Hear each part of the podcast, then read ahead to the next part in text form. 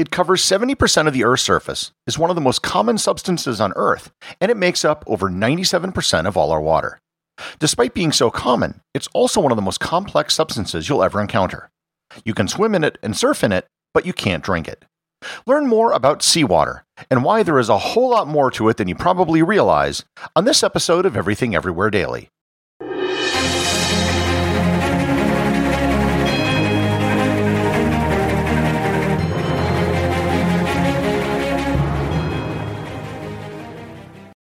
This episode is sponsored by ButcherBox. Summer is right around the corner, and that means cookouts. No matter what your preferred food is for a cookout or a barbecue, ButcherBox can help you make it the best. If you want to serve up some hamburgers, ButcherBox has grass-fed ground beef to make the perfect smash burger. Want to cook up some steaks? Well, ButcherBox has that too, with some of the best cuts of steak such as New York strip, ribeye, and filet mignon. Do you like grilled chicken? Well, ButcherBox has some of the best pasture-raised chicken that you will find anywhere. And if you really want to wow people at your next cookout, you can try grilling some of their wild caught salmon on a cedar plank. Sign up at butcherbox.com slash daily and get a special deal. ButcherBox is offering my listeners a free for a year offer plus an additional $20 off. You can choose salmon, chicken breasts, or steak tips free in every order for a year. Sign up today at butcherbox.com slash daily and use code DAILY to choose your free for a year offer, plus get $20 off your first order. This episode is brought to you by Visit Williamsburg. In Williamsburg, Virginia, there's never too much of a good thing. Whether you're a foodie, a golfer, a history buff, a shopaholic, an outdoor enthusiast, or a thrill seeker, you'll find what you came for here more. So ask yourself, what is it you want? Discover Williamsburg and plan your trip at visitwilliamsburg.com. Believe it or not, I was 21 years old when I first saw saltwater. I was in Seattle and we drove past a park which was on Puget Sound. I was with a group driving up to the national debate tournament and I started yelling, Stop, stop! They had no idea what was happening, so they stopped the van and I got out and I ran to the water to taste it. I needed to verify for myself that salt water was indeed salty. For many people around the world, my story was not something that they could fathom. 40% of humanity lives within 100 kilometers of the sea, and seawater is far and away the most common substance on the Earth's surface. It's so common a substance that most people have never given it much thought. I mean, it's salt and water, right? What more is there to know? Well, as it turns out, quite a bit. Let's start by looking at exactly what it is. You'll not be surprised to find that the vast majority of seawater is, in fact, water and salt, sodium chloride or NaCl. The salinity of seawater is usually said to be 3.5%, which means for every kilogram of water there would be 35 grams of salt. The salt is dissolved in the water in what is known as an ionic solution. An ionic solution means that the individual sodium and chlorine atoms float around in the water by themselves. The sodium atom has a positive charge because it gets rid of an electron, and the chlorine has a negative charge because it takes on an electron. When the water evaporates, the negatively charged chlorine atom attaches to the positively charged sodium atom to make a solid that we know as salt. While water and salt make up the majority of seawater, there is a lot of other stuff in it. All of the rest of the contents of seawater make up less than 1% collectively. The next two most common components are magnesium and sulfur. These four elements, sodium, chlorine, magnesium, and sulfur, are really the only ones that can be cheaply and relatively easily extracted from seawater. Below that, you have calcium, potassium, bromine, and carbon.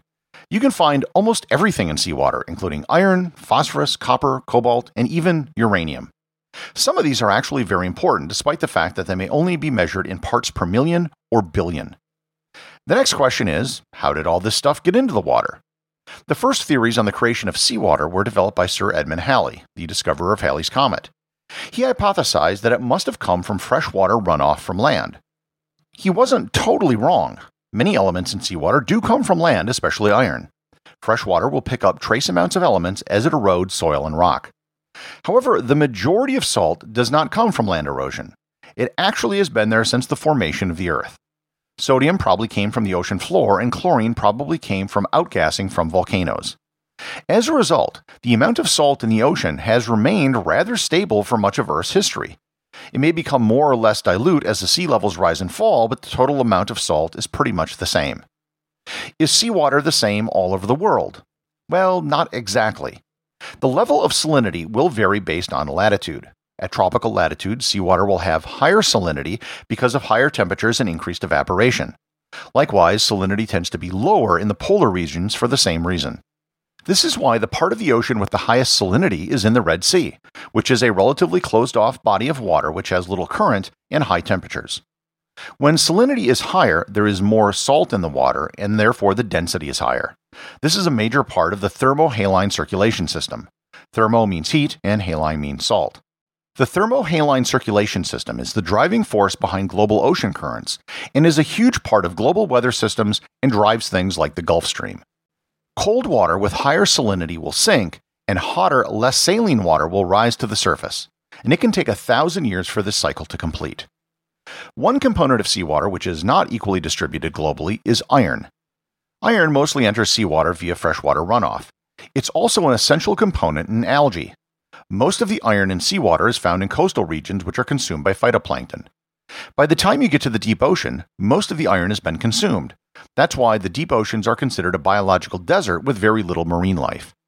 It's also the basis for the idea of iron fertilization. The idea behind iron fertilization is to spread iron in the deep ocean to feed algae. The algae will bloom, removing carbon from the atmosphere, and then sink to the bottom of the ocean when it dies. Proponents believe it would be a cheap, effective way to remove massive amounts of carbon from the atmosphere. Speaking of carbon, it usually finds itself in seawater in the form of dissolved carbon dioxide. Dissolved carbon dioxide can react with water to form carbonic acid, and this is the same stuff that's in carbonated drinks. Seawater is naturally a weak base with a pH slightly above 7, around 7.5. Carbonic acid is the primary reason for the reduction in pH and the acidification of seawater. Another really important element in seawater is calcium. If it wasn't for calcium, there would be no seashells or hard coral. If you look closely at white sand on a white sand beach, you'll notice that it's mostly ground up shells and coral. In some places, calcium can become so saturated in seawater that it will precipitate out of the water directly.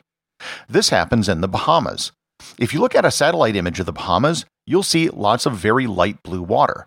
This color comes from the calcium carbonate, which precipitates out of the water directly. There's also a lot of organic matter in seawater. There are bacteria located from the surface of the ocean to the seafloor. We haven't even identified most of the bacteria in the ocean. It's estimated that a single liter of seawater can have 20,000 different species of bacteria. And this is on top of all the diatoms, phytoplankton, and zooplankton, which are also found in seawater as well. Seawater can and does freeze, but it requires temperatures lower than freshwater. The freezing point of salt water changes with salinity, but normal seawater will freeze about negative 2 Celsius or 28 degrees Fahrenheit. Because changing the salinity of seawater will change its freezing point, one of the best places to view polar bears in the world is in Churchill, Manitoba. The reason why is because it's where the freshwater Churchill River empties out into the saltwater Hudson Bay. Also, the cold Hudson Bay water flows counterclockwise, crashing into the river mouth as it flows south. That means the area around the river will usually freeze first because the freshwater is reducing the salinity of the water around the river, making it easier to freeze. Polar bears have figured this out and assemble there waiting for the sea ice to come in so they can go and feed on seals. I was there several years ago when the ice came in late, and we saw a 43 polar bear in one day, and it was all due to the freezing point of seawater. One question that people have about seawater is why can't we drink it? We drink water, we eat salt, why can't we consume them together? Well, technically, you can. It all has to do with the amount of salt. Your body can regulate the amount of salt in your system. In fact, it has to regulate it within certain narrow parameters. And it removes excess salt via your kidneys and water. The problem with consuming salt water is that the amount of water your body needs to expel the salt is greater than the amount of water you're consuming with the seawater. This is why drinking seawater will actually make you more dehydrated. Drinking a small amount won't hurt you, and you can easily counterbalance it by just drinking some fresh water to help flush out the salt. The fatality rate of people in life rafts who drank seawater was 39% versus 3% for those who didn't. That being said, there have been cases of people in survival situations who have claimed to have survived drinking two cups of seawater for every three cups of fresh water. I wouldn't recommend doing this unless you are in an extreme survival situation, but it's handy information to know. There are some recipes that use seawater for food. It was sometimes used in ancient Rome as an additive to wine. In the Canary Islands, potatoes will be cooked in seawater and then dried in an oven to make salt crystals form on the outside. How do you separate salt from water? The process is called desalinization. It involves turning the liquid water into a gas either through boiling or evaporation, or through a process known as reverse osmosis. One popular desalination technique is called multi stage flash distillation. Warm water is put in chambers at ever lower pressures such that the water temperature is above boiling at that pressure. As it goes from chamber to chamber, more water boils away, leaving behind brine.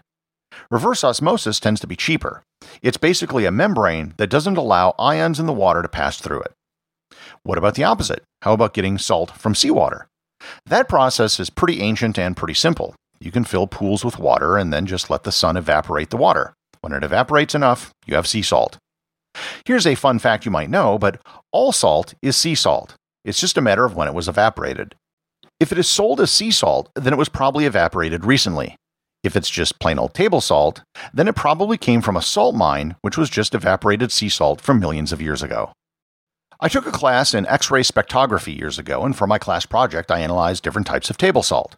Results? It's all pretty much the same thing chemically. The main thing which affects taste is actually the size of salt grains. So, even though you may have never given it a thought, there is a lot going on with seawater. The stuff that makes up most of our world is, not surprisingly, the very thing that drives much of the world as we know it. The associate producers of Everything Everywhere Daily are Peter Bennett and Thor Thompson.